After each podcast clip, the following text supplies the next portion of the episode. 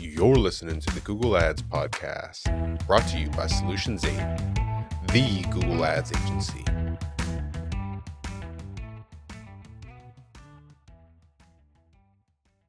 I stumbled across something that is a little conspiracy theory esque. That might be overstating it just a little bit. Number one, shout out to Ari for reminding me this website exists. Ari runs my social media channel and she's amazing. And she's pulling some little snippets from Statista. And I was just poking around, and I think this is really interesting. Digital advertising spending worldwide. The digital advertising spending worldwide amounted to $522 billion in 2021. Keep that number in your head.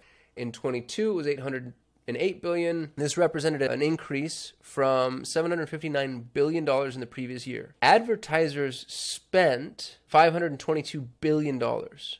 Advertising media companies made 759 billion dollars. So there's 230 billion dollars that these advertising media companies are making that's not reflected in ad spend. I think well should those things be pari passu because it's almost like a balance sheet. One would equal the other. And I start to think the advertising media company revenue isn't necessarily tied just to ads. The same way Amazon makes the majority of its net profit off of Amazon Web Services, which has nothing to do with ecom. But that means there's 230 billion dollars not unaccounted for, but accounted for in revenue channels that aren't ad spend. I would have to assume the largest revenue channel there is data. And this is where I want somebody to spot check me on. If you know more than I do about this, I'll include links to these articles. I'm going to go pay the 50 bucks to get full access. That to me is really interesting. Honestly, kind of worth cracking the code on. Why are media owners making so much more?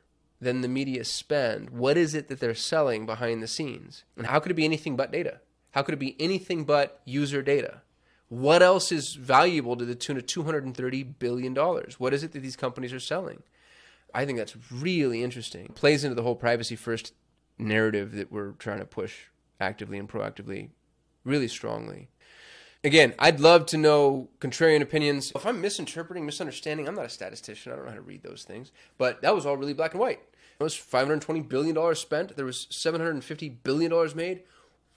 Where is the difference coming from? Where could that possibly be coming from? And if it is user data, who's buying it? How are they using it?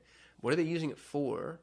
How come it's not accessible to us? Is this just all like in trading, the whole Cambridge Analytica thing? Or is there more to it? So, anyway, I'd love your thoughts and opinions. I'd be really interested in somebody who has specific insights, you know, like outside of just crazy people shouting into the wind, which is effectively what I am right now. If you've worked for an organization or have specific insights into this in particular, I'd love to hear from you. Shoot a video every day, like, comment, subscribe. I'll see you tomorrow. Thanks for listening to the Google Ads Podcast.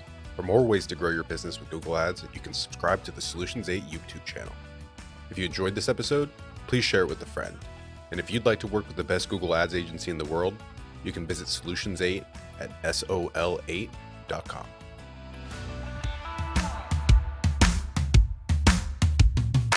Kasim here. If you're running Google Ads, even if your campaigns are successful, my years of experience have taught me that there are almost always enormous improvement opportunities.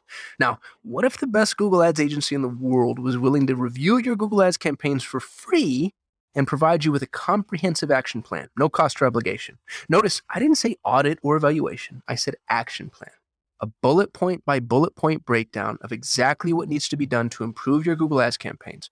Yours to keep, no cost or obligation head over to sol8.com to get a free Google Ads action plan customized for your business. No strings attached. That's S O L 8.com. S O L, the number 8.com.